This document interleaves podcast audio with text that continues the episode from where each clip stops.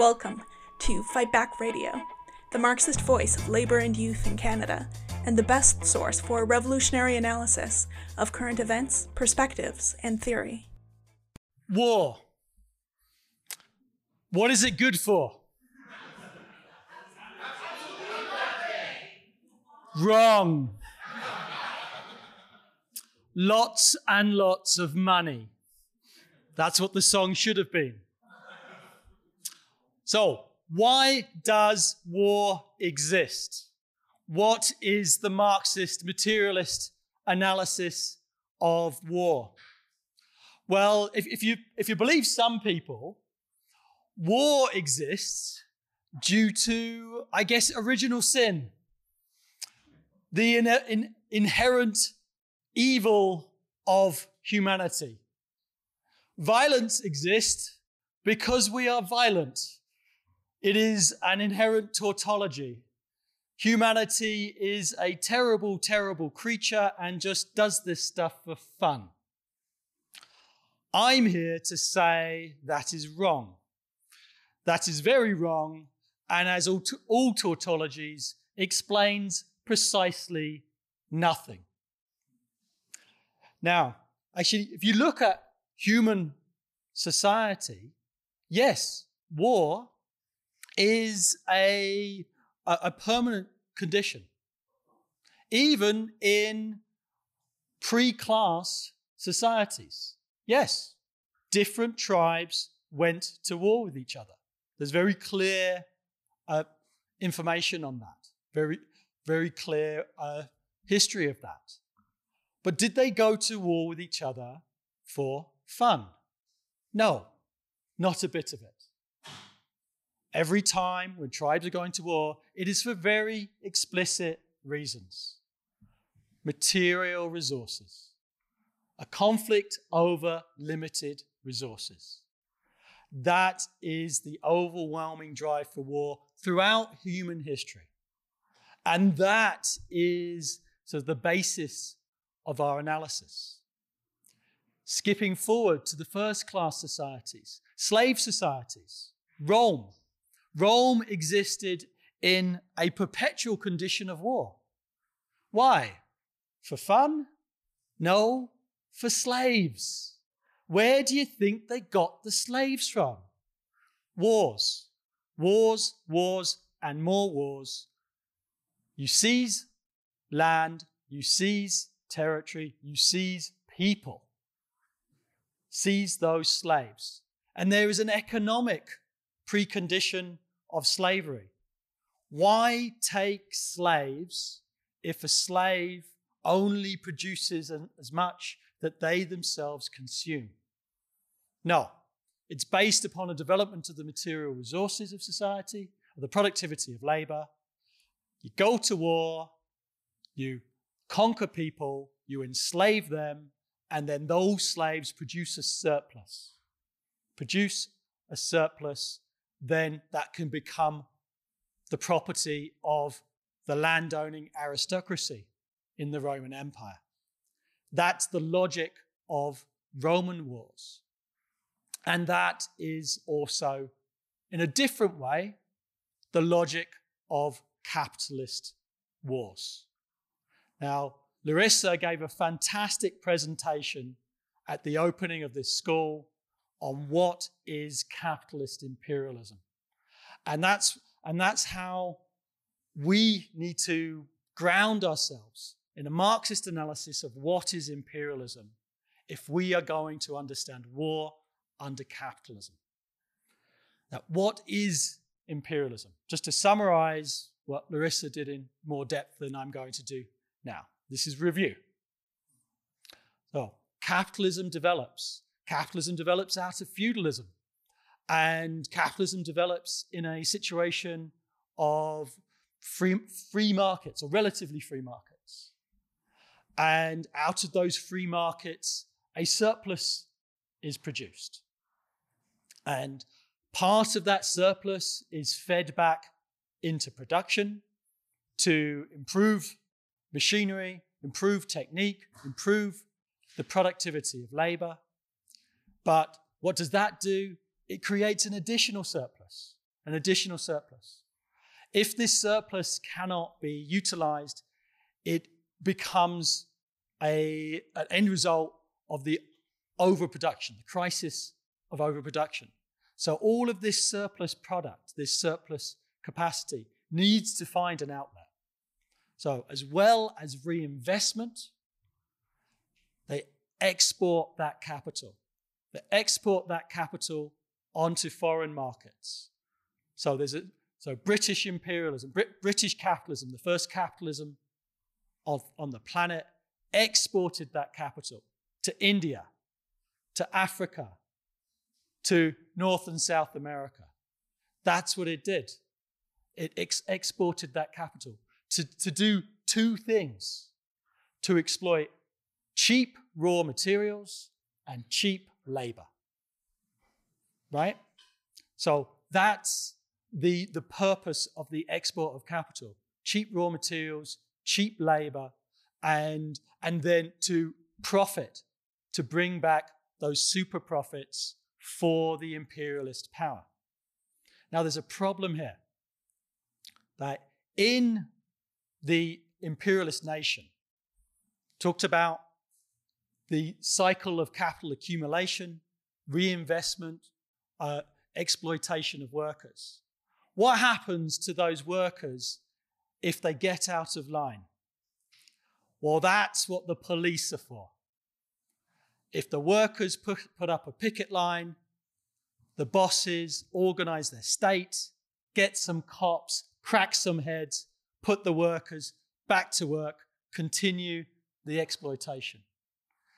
That's the situation within the imperialist nation. That's how the capitalist state functions. And in fact, capitalism was born out of state repression. The workers, well, the peasants, were forced off the land, they were expropriated and forced into the cities by state violence. And the state also played a role in foreign export of capital in order to provide subsidies and military backing. We just discussed the indigenous question in Oka. See that the primitive accumulation of capital was based upon the expropriation of the wealth of indigenous peoples. Founded, this is the economic and social and military and violent preconditions of imperialism. Right? Whereas the police exist in the home nation, how do they safeguard their foreign investments? Military, imperialism. Marx talked about how capitalism came to birth dripping with blood and dirt from every pore. That is imperialism. So, the capitalists need a military to make sure that their foreign investments are safe, that they don't face initially indigenous uprisings. Actually, in fact, there were several indigenous uprisings. Uh, I, I, think um, the uh, the city of Montreal was put to flame a couple of times uh, in its founding. So they needed to secure. Uh, and there's you look at the map of North America. What do you see? fort this, fort that, fort this, fort that, right?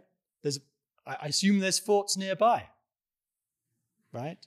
That's the foundation of British imperialism in North America that became Canadian imperialism. So they each develop a military to defend their investments abroad. Now, capitalism develops. Capitalism leaves behind feudalism capitalism seeks out new markets, new fields of exploitation. The different capitalist powers grow and grow and grow and grow. And the trouble is, the earth is finite. The earth is finite. And the first capitalist power seize all the territories first. Classically, British imperialism, the first major imperialist power, seized India, seized North America, advanced its wealth and power. The, the empire that the sun never set. And so they gained huge super profits from that. Whereas the other capitalist powers were relatively slow on the scene. France, Germany, Italy. After the American Revolution, USA. So the other capitalist powers, they are developing their home industry. They are developing a surplus and they wish to invest that surplus on foreign markets. And who do they find when they get to those foreign markets? Johnny English. Sitting there going, no, no, no, no, no. I've got a gunboat here and I've got all the contracts. So, you German investors, you have to go away. Right? So, they could, while the economy, the world economy is growing, they could come to gentlemen agreements occasionally. Right? And they do that. They come to gentlemen agreements. But we have to remind ourselves what are they coming to agreements over? They're coming to gentlemen's agreements over us. Over, it is like the difference between the Romans and the Carthaginians, or the Sassanids, or the various different empires in Roman times. What are they coming to agreements over? Who gets the slaves? Who gets the slaves? We can never forget that. But here it is who gets the wage slaves? Who gets to destroy the environment? Who gets to exploit? Who gets to oppress? That is the agreement between the various imperialist powers. And then they formed alliances. Then they formed alliances. So you had uh, British imperialism together with French, together with Russian. You got the Germans together with the Austrians, together with the Italians. Various different alliances. And these are all alliances for peace. George Orwell would have been very proud, right? Alliances for peace. Alliances of peace. No, what this is, is favored status against opponent imperialisms and all building up their war machine. All building up their war machine. But, oh, but it's not war, it's defense. See, when it comes to war, all the language is turned on its head. It's not war, it's defense, it's for peace. Right? We need to see through the scam. We need to see through the scam. And, and the socialists of uh, over 100 years ago, Marx, Engels, Lenin, Trotsky, the, the second, and then the Second International, the Socialist International, based upon Marxist ideas, said, made a fantastic declaration in 1920, no, 1912 in Basel.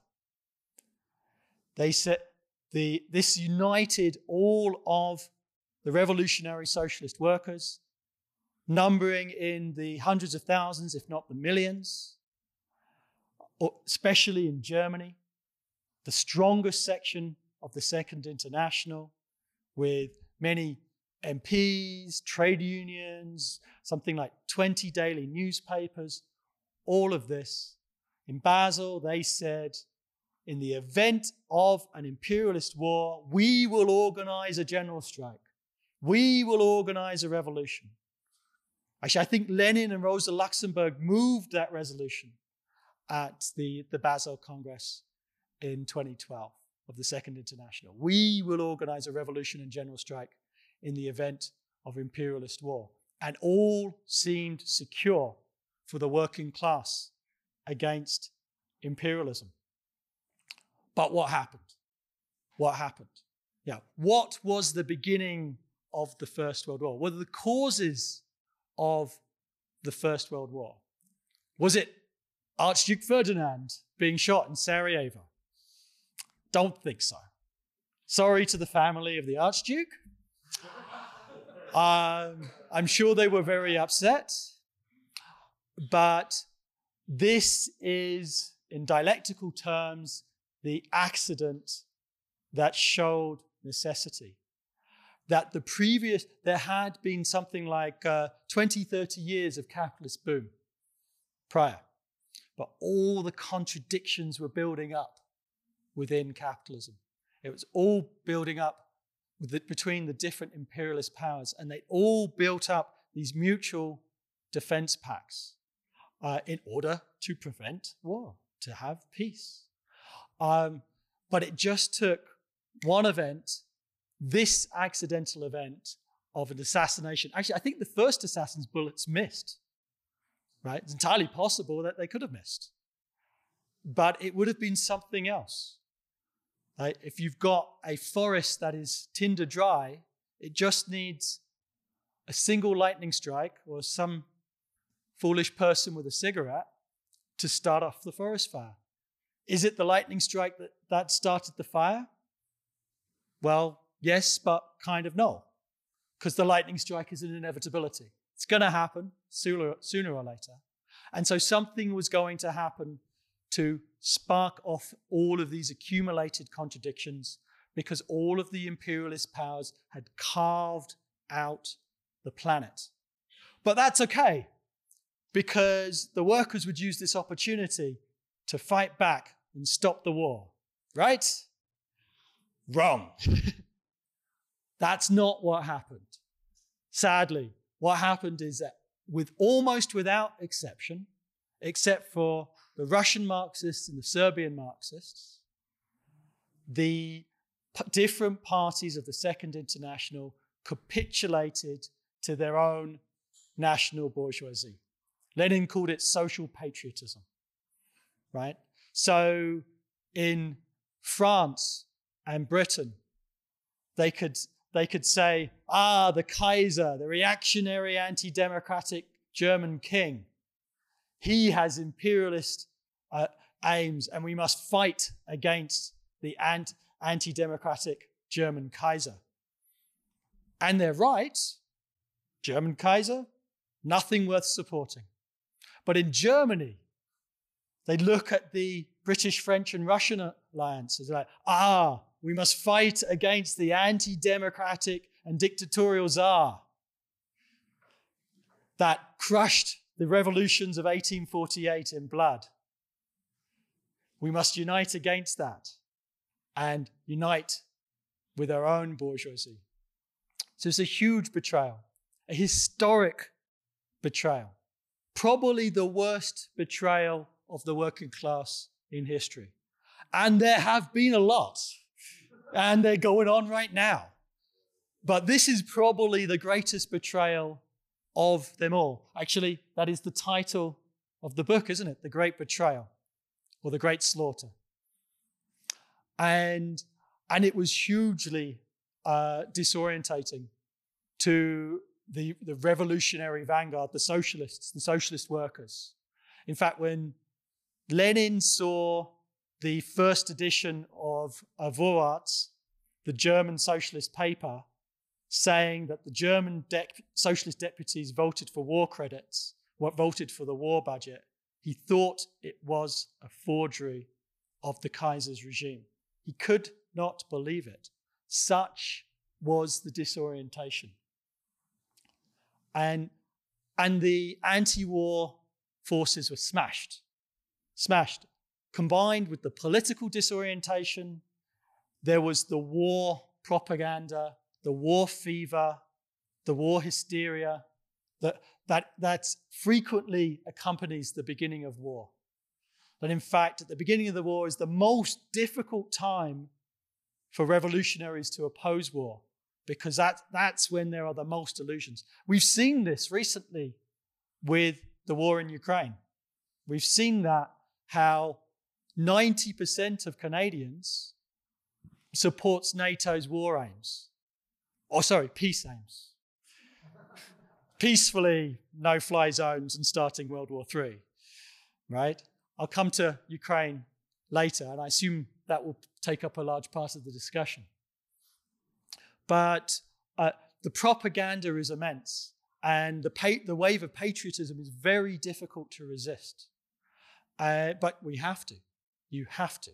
You absolutely have to to understand the material conditions behind imperialist war. Uh, and, and even Karl Liebknecht, he actually voted for the war credits in the first vote. He was taken in by the sort of collective solidarity of the, the German uh, socialist uh, deputies. But eventually, in the second vote, he saw wait a sec, there's something wrong here. And he was the lone vote, the lone voice say, no, we say no, not in our name. Because you know, a bayonet is a tool with a worker at both ends. And we have no interest in that fight. We have no interest in a division between the imperialist powers of who gets to express, exploit, and dominate who between the imperialist powers. And so, alone in the wilderness, up in the Swiss mountains, in exile, Lenin explained, Lenin patiently explained in isolation.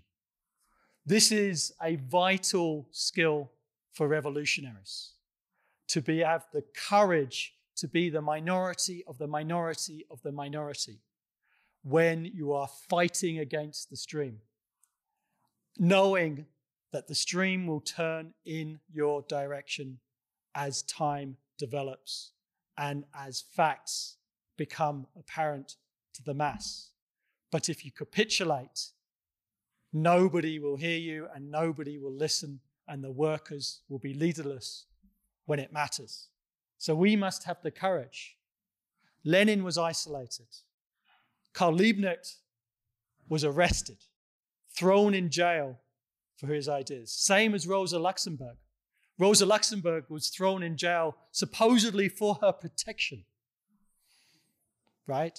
No, it was to shut her up and to shut up Karl Liebknecht. So the genuine international internationalist forces were incredibly isolated in this period, but they rallied together. They rallied together in Zimmerwald in 1915. But they were inc- incredibly small.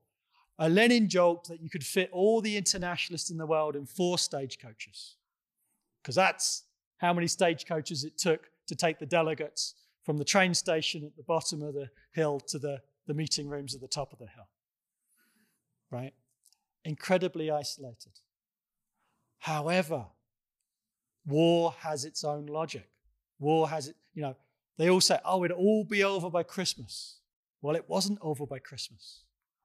And people saw through the reality and the horrors of war how the different imperial powers did not care for the workers, did not care for one side or another. They signed secret treaties to divide up the world over the backs of the workers. There is no interest of the workers in this division and subdivision of colonial slaves. And eventually the workers started seeing through that. And then you have to see how did the First World War end? How did the First World War end? Actually, hands up here. Every, any, so, actually, hands up everybody who studied the First World War in high school. I assume it's everybody.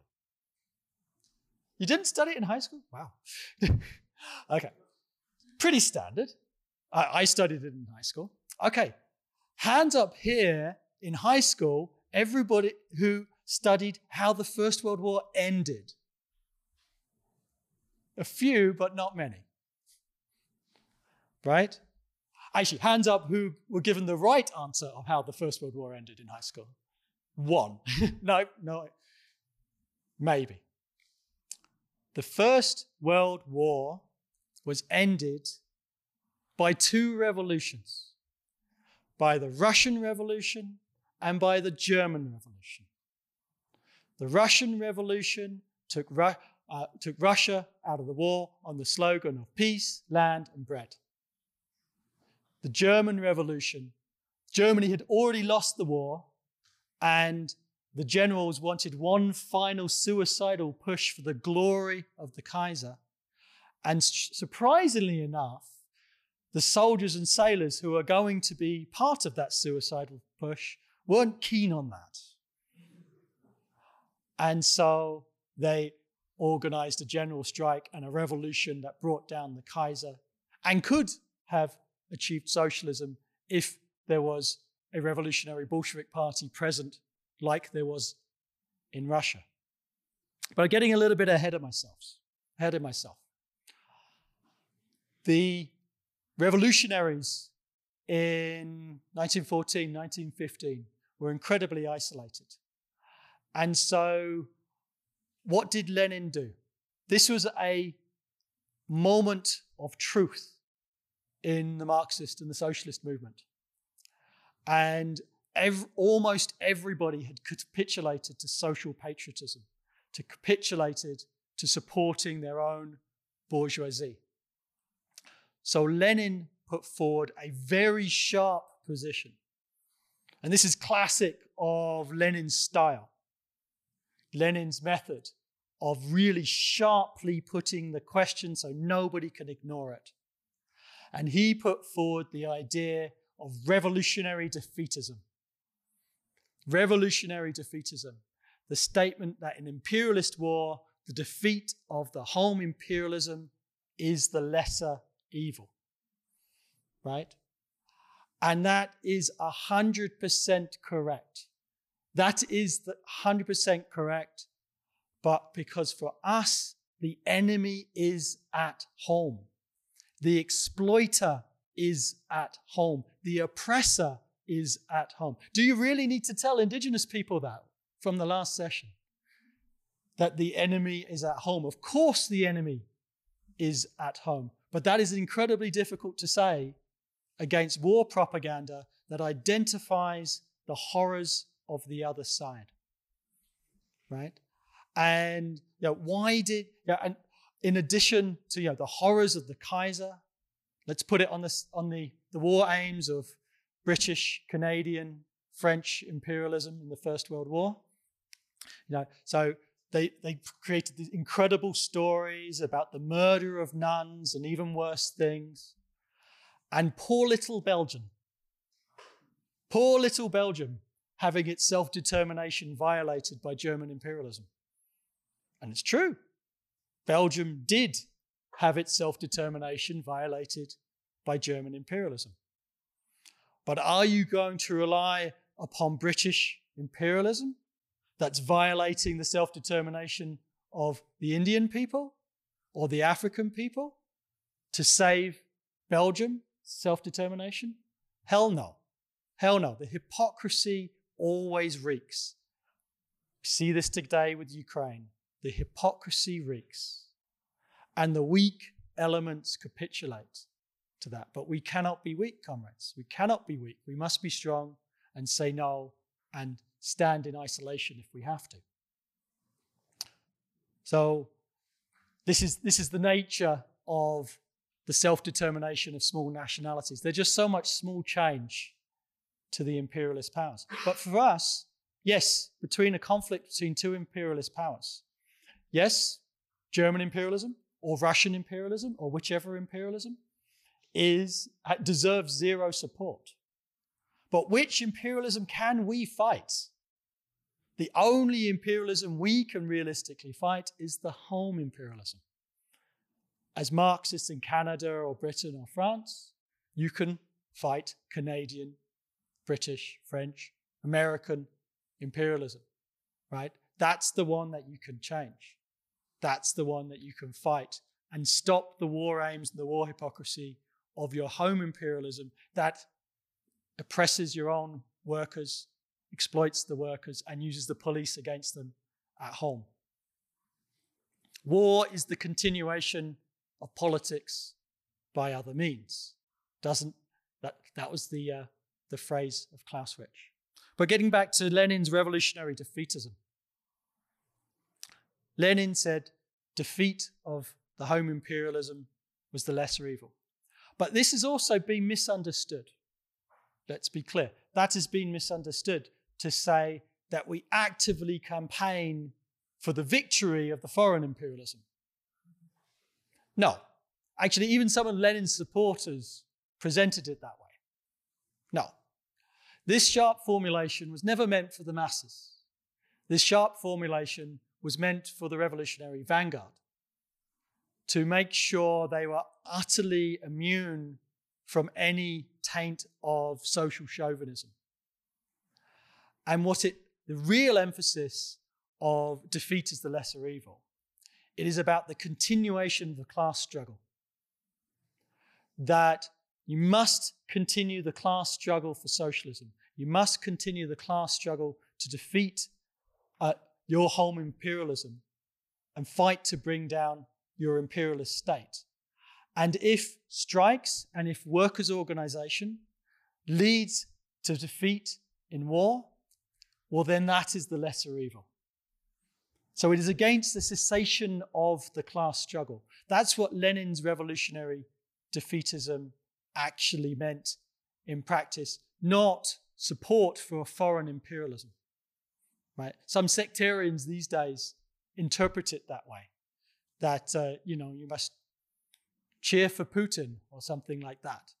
No, we're not in favor of the opposed imperialism, but we put the emph- uh, emphasis on the home imperialism and we oppose their hypocrisy and we do not cease the class struggle. We continue the class struggle and the fight. And from this very sharp approach, Lenin was able to hold together the vanguard from capitulating. Uh, so we, we sh- and then, but then in 1917, when Lenin was talking to the masses, he actually didn't put forward revolutionary defeatism. That wasn't a policy that could win the masses. The slogans of 1917 was peace, land, and bread. And he was accused of saying that the Russian troops should put their bayonets in the ground and allow the victory of the Germans and be a German agent right? He was accused of being a German agent. He said, no, on the basis of a workers' government, we will defend that government against German imperialism. But this is a, even after the defeat of Tsarism, this is a capitalist imperialist government that keeps its secret treaties secret and has imperialist war aims to carve up humanity and carve up uh, markets and spheres of influence. And so, no, we can give no support, peace, land, and bread, and upon the seizure of power by the working class, then we will cease to be defeatists. We will become defensists, and we will defend a worker state from German imperialism. So that's Lenin's revolutionary defeatism. And actually, it's an important segue of the different, that why we aren't pacifists. Now, after October 1917, the workers were in power in Russia, to building the Soviet Union. Then we very clearly aren't pacifists against imperialist armies, whether they be German initially with the, the failure of the Treaty of Brest-Litovsk, or then the Allied imperialisms, British, French, American, all the rest of them, invading in 21 foreign armies of intervention. Then we're very, you know, to be a pacifist in that situation would be to have the workers' revolution drowned in blood. And, and then the workers of the world are tasked with actually sabotaging that imperial effort. That occurred in Canada too. So they sent troops from uh, across Canada off to Victoria. Actually, the, the troop trains across from starting from Quebec and across Canada were a major spreader of the Spanish flu back then. And then they drilled in Victoria, and a whole wave of them mutinied. Whole wave of them mutinied, and they had to force those soldiers to Vladivostok at bayonet point. Right? There's, there's quite a good book on it uh, by a sort of a, former friend of the organization, Ben Isitt. Uh, he's a, Vic- a left-wing Victoria city councillor called uh, From uh, Victoria to Vladivostok. His conclusions are wrong, but his research is quite good. Um, So I'd recommend that book. Uh, but then when the Canadian troops got to Vladivostok, they were so demoralized and so full of socialist propaganda, they were totally useless. Uh, there were actually more um, casualties uh, for the Canadian troops from uh, venereal disease than actual fighting because they couldn't get put in the field. So uh, they just hung out in Vladivostok and quite demoralized because they were totally impossible to, to utilize them for military advance. But uh, there, you're, you're, you're, you're defending the workers' state, defending the workers' revolution against imperialist intervention. And the same thing occurs between a war between a colonial nation and an imperialist nation. You would not be neutral in that situation. That uh, if, yeah, for ex- actually, classic example, the American Revolution would not be neutral. This is a war between a colonial rising nation and British imperialism. Not neutral on that at all. You'd support the Americans. You'd support the revolutionary Americans against British imperialism. And there are examples of this again and again and again and again. So we are not pacifists. And, uh, and actually, pacifism broadly we may form a united front for pacifists, with pacifists. We may form, you know, or be part of anti war demonstrations with pacifists. There's an honest pacifism of the masses, right? The pacifism of the Russian workers in 1917, just a desire for an end to war, uh, that, is, that is progressive and revolutionary in consciousness, if not fully conscious of the necessary tasks and aims.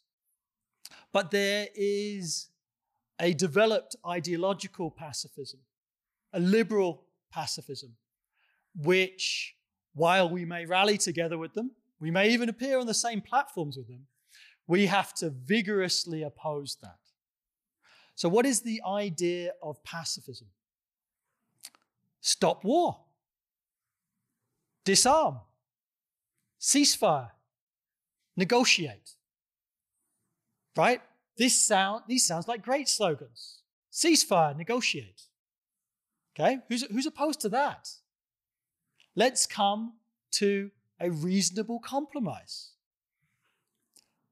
I remind you, what is the reasonable compromise that is being come over? It is a reasonable compromise on division of the slaves.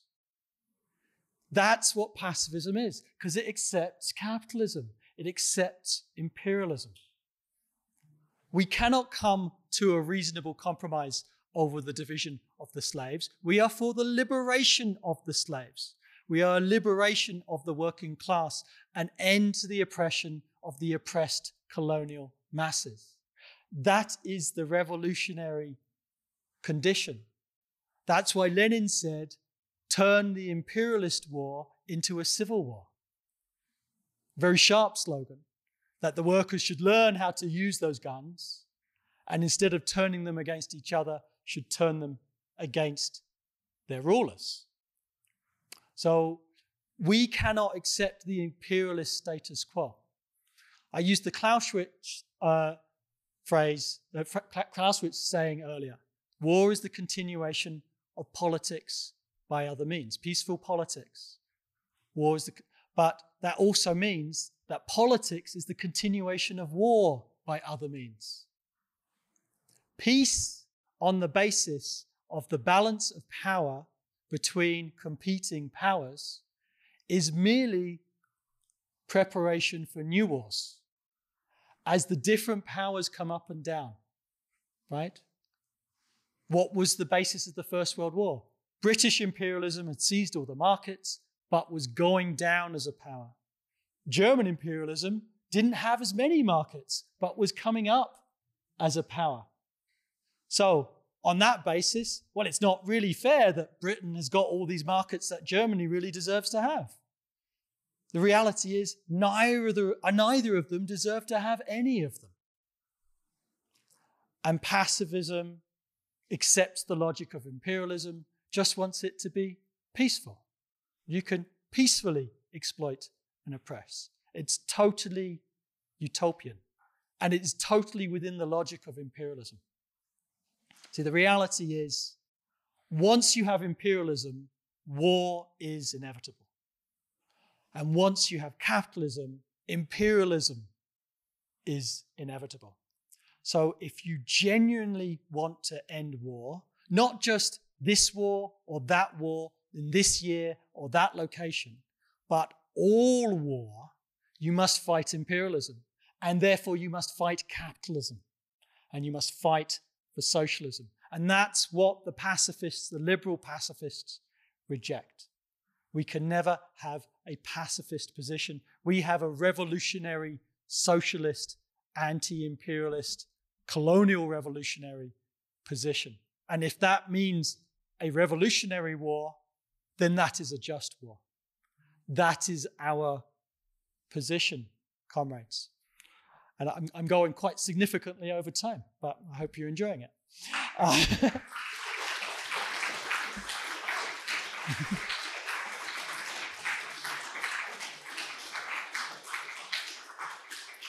So I'm hoping to get up to the 21st century, but now I'm going to take us to the Second World War. Uh, that so with the uh, the Second World War was in many ways a continuation of the First World War. The same inter- imperialist rivalries, the fact that German imperialism, imperialism was humiliated with the Versailles Treaty, and, uh, and, and Nazism had come to power with a mission of remilitarization, of re-seizure of Marxists, uh, markets. And, um, excuse me, my phone is buzzing irritatingly. Um, so, and the, and the re-seizure of markets and revenge for the humiliation of 1918. But in essence, it was still an imperialist war. It was British, German, so British American imperialism who had seized markets on one side versus Germany trying to seize new markets. But there's a complicating factor now fascism. All right, the fascists are in power in Germany. And this gave an incredible propaganda tool to Western imperialism to say, we are fighting fascism. Rank hypocrisy. Winston Churchill, the great hero of the Second World War, what did he say in, I think it was 1933, or maybe even sooner?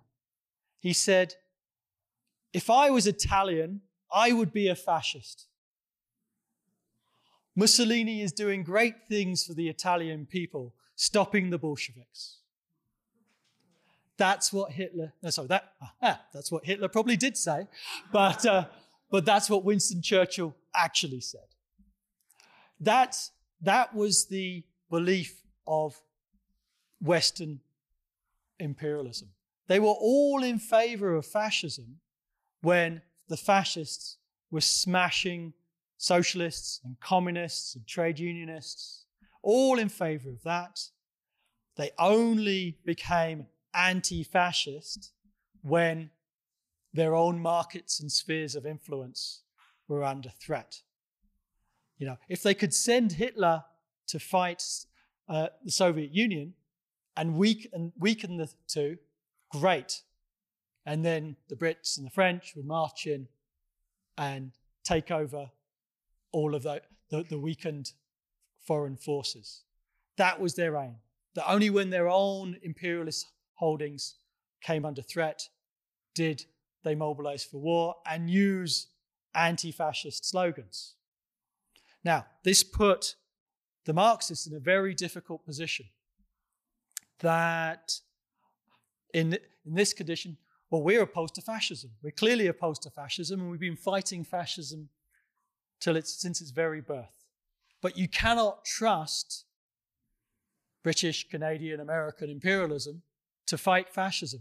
They're all in favor of fascism with regard to the working class. They just want to keep their imperialist holdings. But again, with the war, a propaganda, how do you get through to that? How do you get through to that? And so Trotsky put forward a policy called the proletarian military policy, which was an extension of Lenin's revolutionary defeatism. To come to the British ma- masses and say the victory of Hitler is the lesser evil, to come to the British workers and say the victory of Hitler is the lesser evil, would be a very, very quick way to go to hospital. uh, and so that's not exactly, and, and some uh, so called Trotskyists did put forward this position from their bedrooms. they never actually dared to put it forward in any working class environment because they knew very well that they would end up in the hospital very quickly if you say the victory of Hitler is the lesser evil. So uh, Trotsky explained that Lenin was talking for the vanguard in revolutionary defeatism and trying to cut across the confusion of the vanguard.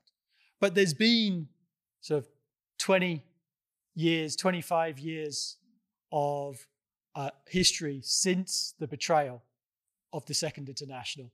And people had learnt about the betrayal of the Second International. So it isn't the same disorientation. And now you're not talking to the, the vanguard.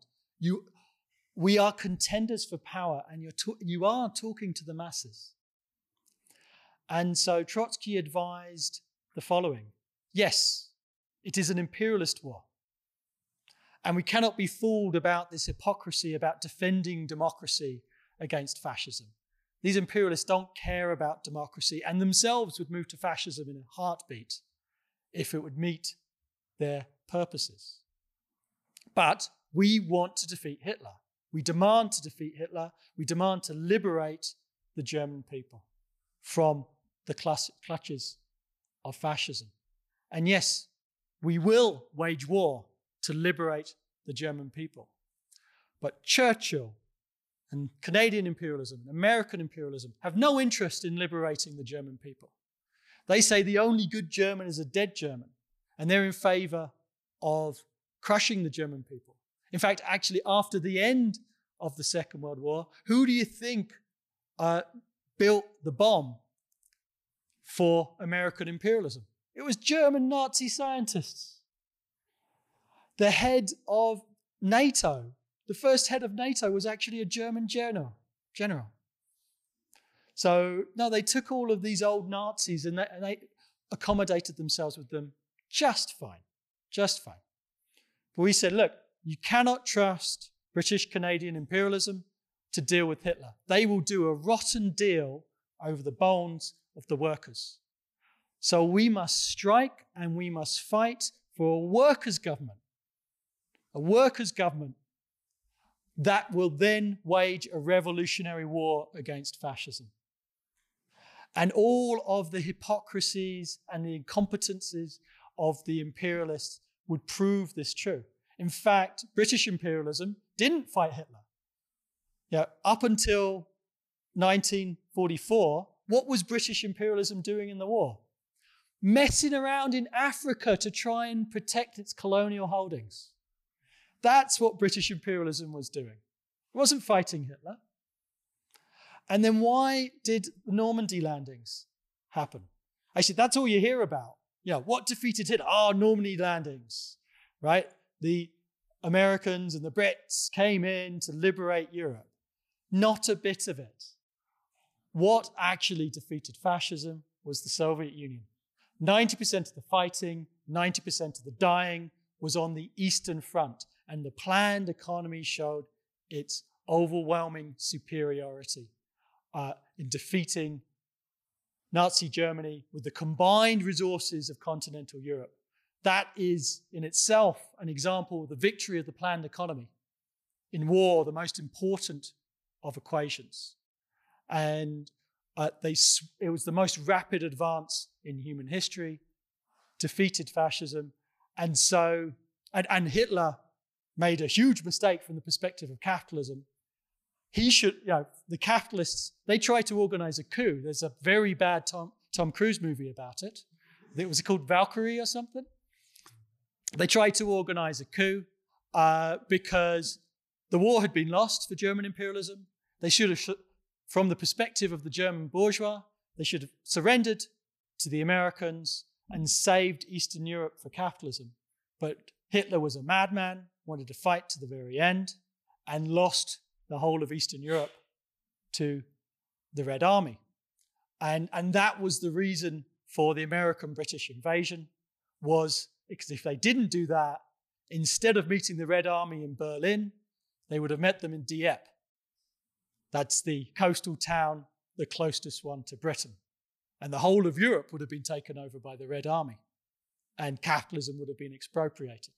So that was the only reason they invaded. You can't trust the imperialists.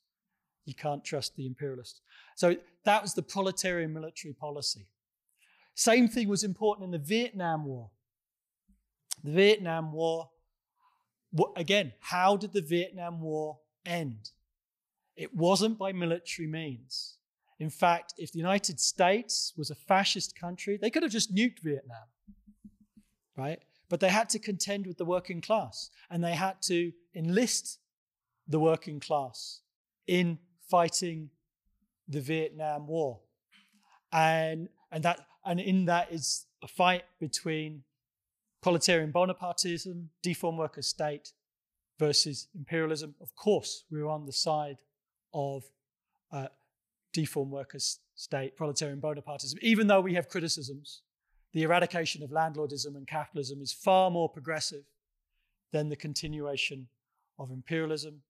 And the, the Vietnam War, again, that was not, American imperialism was not defeated militarily, they were defeated politically. They were defeated by the mass uprising of the American youth and the American soldiers. That uh, in Vietnam there was this phenomenon known as uh, fracking, or fragging, sorry, fragging, which the soldiers would accidentally drop a grenade in the foxhole that their officer happened to be in and would mutiny and refused to fight. They likened the, uh, the American troops in Saigon to the Petrograd garrison in 1917. Sadly, the revolutionary forces were too weak and ha- had didn't adopt Trotsky's proletarian military policy consistently. And unfortunately, there wasn't the, the revolutionary organization to organize those workers and so, those youth and soldiers in the States and in Vietnam. If so, you could have had a revolutionary outcome from the Vietnam War, right? But the movement of the masses politically lost the Vietnam War.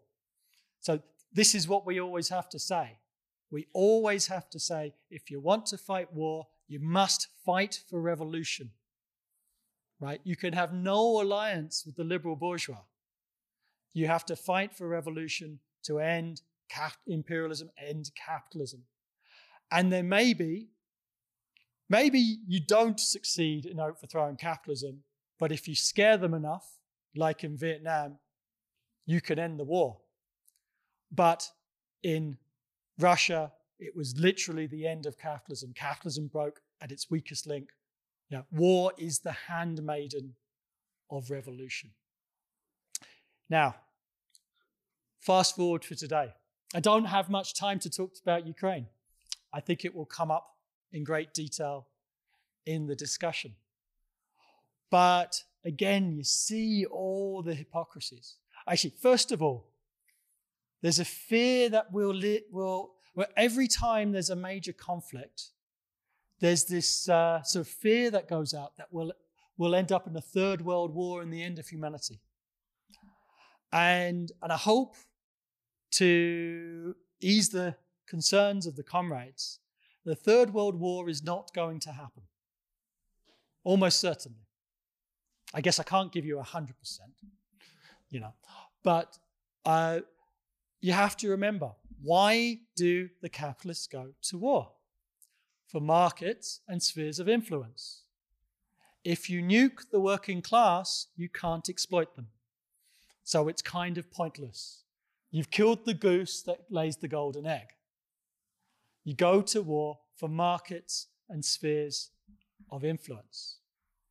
And that, so now, instead of world wars, world wars are not, cannot happen under this condition, partially due to nuclear weapons and partially due to the strength and impact of the working class. You saw this with the Iraq war. 50 million people on the streets against the Iraq war across the globe.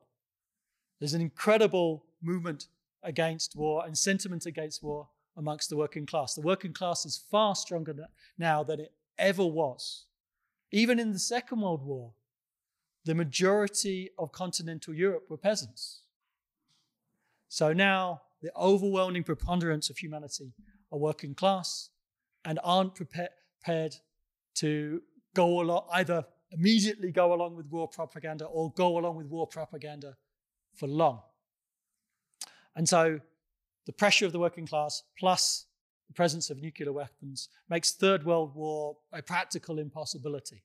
But that doesn't mean there will not be wars. There's been perpetual wars, small wars, proxy wars, wars between the major powers. And US imperialism is the most reactionary force on the planet. Every word out of their mouth stinks of hypocrisy. Right? They dare to call for peace, dare to call for the rule of international law. When did they care about that in Iraq? When did they care about that in Afghanistan? When did they care about that in Yugoslavia?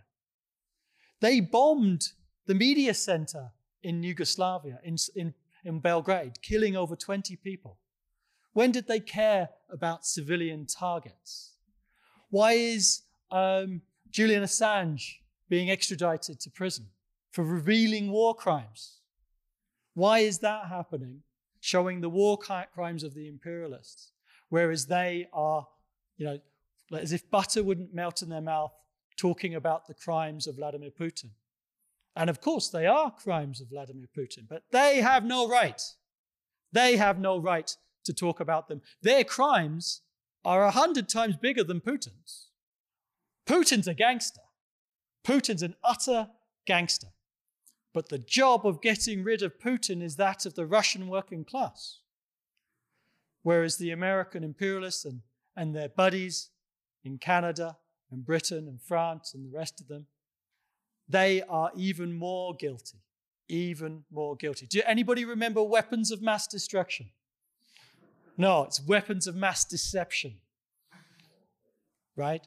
That is the pro- process of the imperialists. Now, of course, Ukraine. Ukraine is a poor country that has had its self determination violated. Absolutely. Ukraine has had its self determination violated by Russian imperialism and has its self determination violated by NATO imperialism. So Ukraine deserves its self determination. We demand that Ukraine has its self determination. But it cannot have self determination as being a puppet of one of the major powers. And, and if you look at the Western media, oh, the conflict between Ukraine and Russia. Don't make me laugh. It's not a conflict between Ukraine and Russia. NATO, actually, NATO, the fall of the uh, Soviet Union and the cessation of the Warsaw Pact, NATO promised they would not expand. And they went Hungary, Poland, Czech Republic, Balkan states, up, up to the very, very borders of Russia. Very, very borders of Russia. Ah, there should be peace and negotiations. Well, the reality is, Russia was going to respond eventually. It, got, it was weak and it got pushed back. It was weak and it got pushed back. Eventually, it's, it's going to force itself back, push back its imperialist interests, because if Russia didn't, from its own perspective, its own imperialist interests, if it didn't intervene in Ukraine now, it would be in a weaker position and would be forced in a war in another in another weaker position for it. We don't care about the interests of Russian imperialism. We care even less about the interests of NATO imperialism.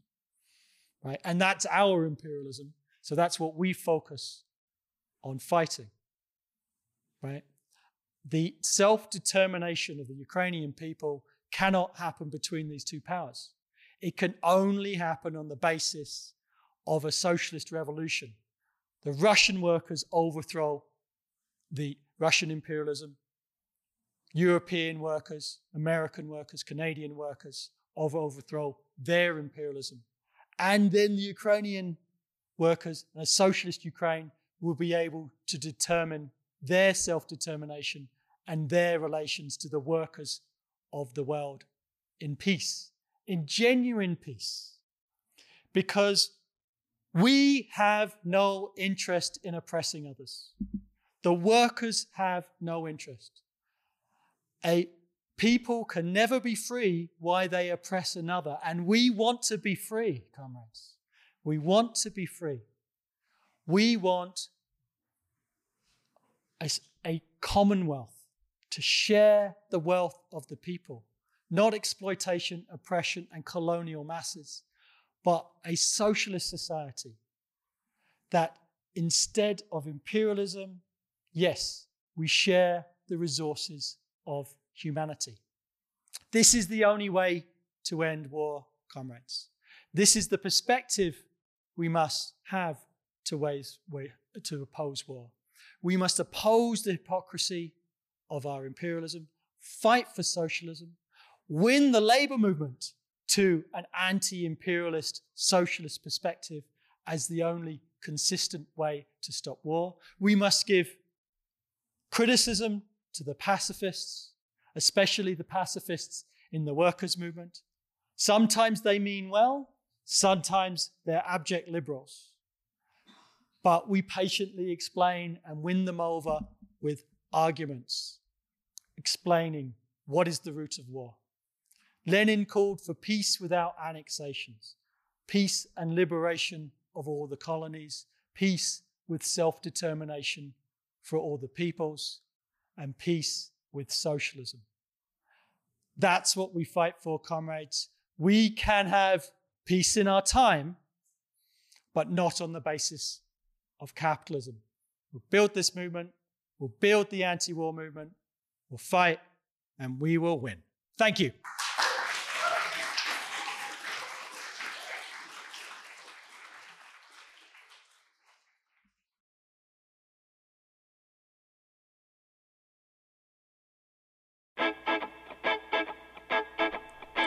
Thank you for listening to Fight Back Radio. Fight Back is a revolutionary organization fighting for the socialist transformation of society. We are the Canadian section of the International Marxist Tendency. We actively seek to educate workers and youth in the genuine ideas of Marxism in order to fight back against capitalist attacks and austerity and bring an end to capitalism. However, we won't be able to do this on our own. So if you agree with us, get involved. We can be found online at marxist.ca, on Twitter, Facebook, and TikTok at Canada Marxists on Instagram at Socialist Fightback, and on YouTube as Fightback La Riposte. For international news and analysis, check out In Defense of Marxism at Marxist.com. The music in this episode was General Strike by Soul Jazz Orchestra. They can be found at souljazzorchestra.com.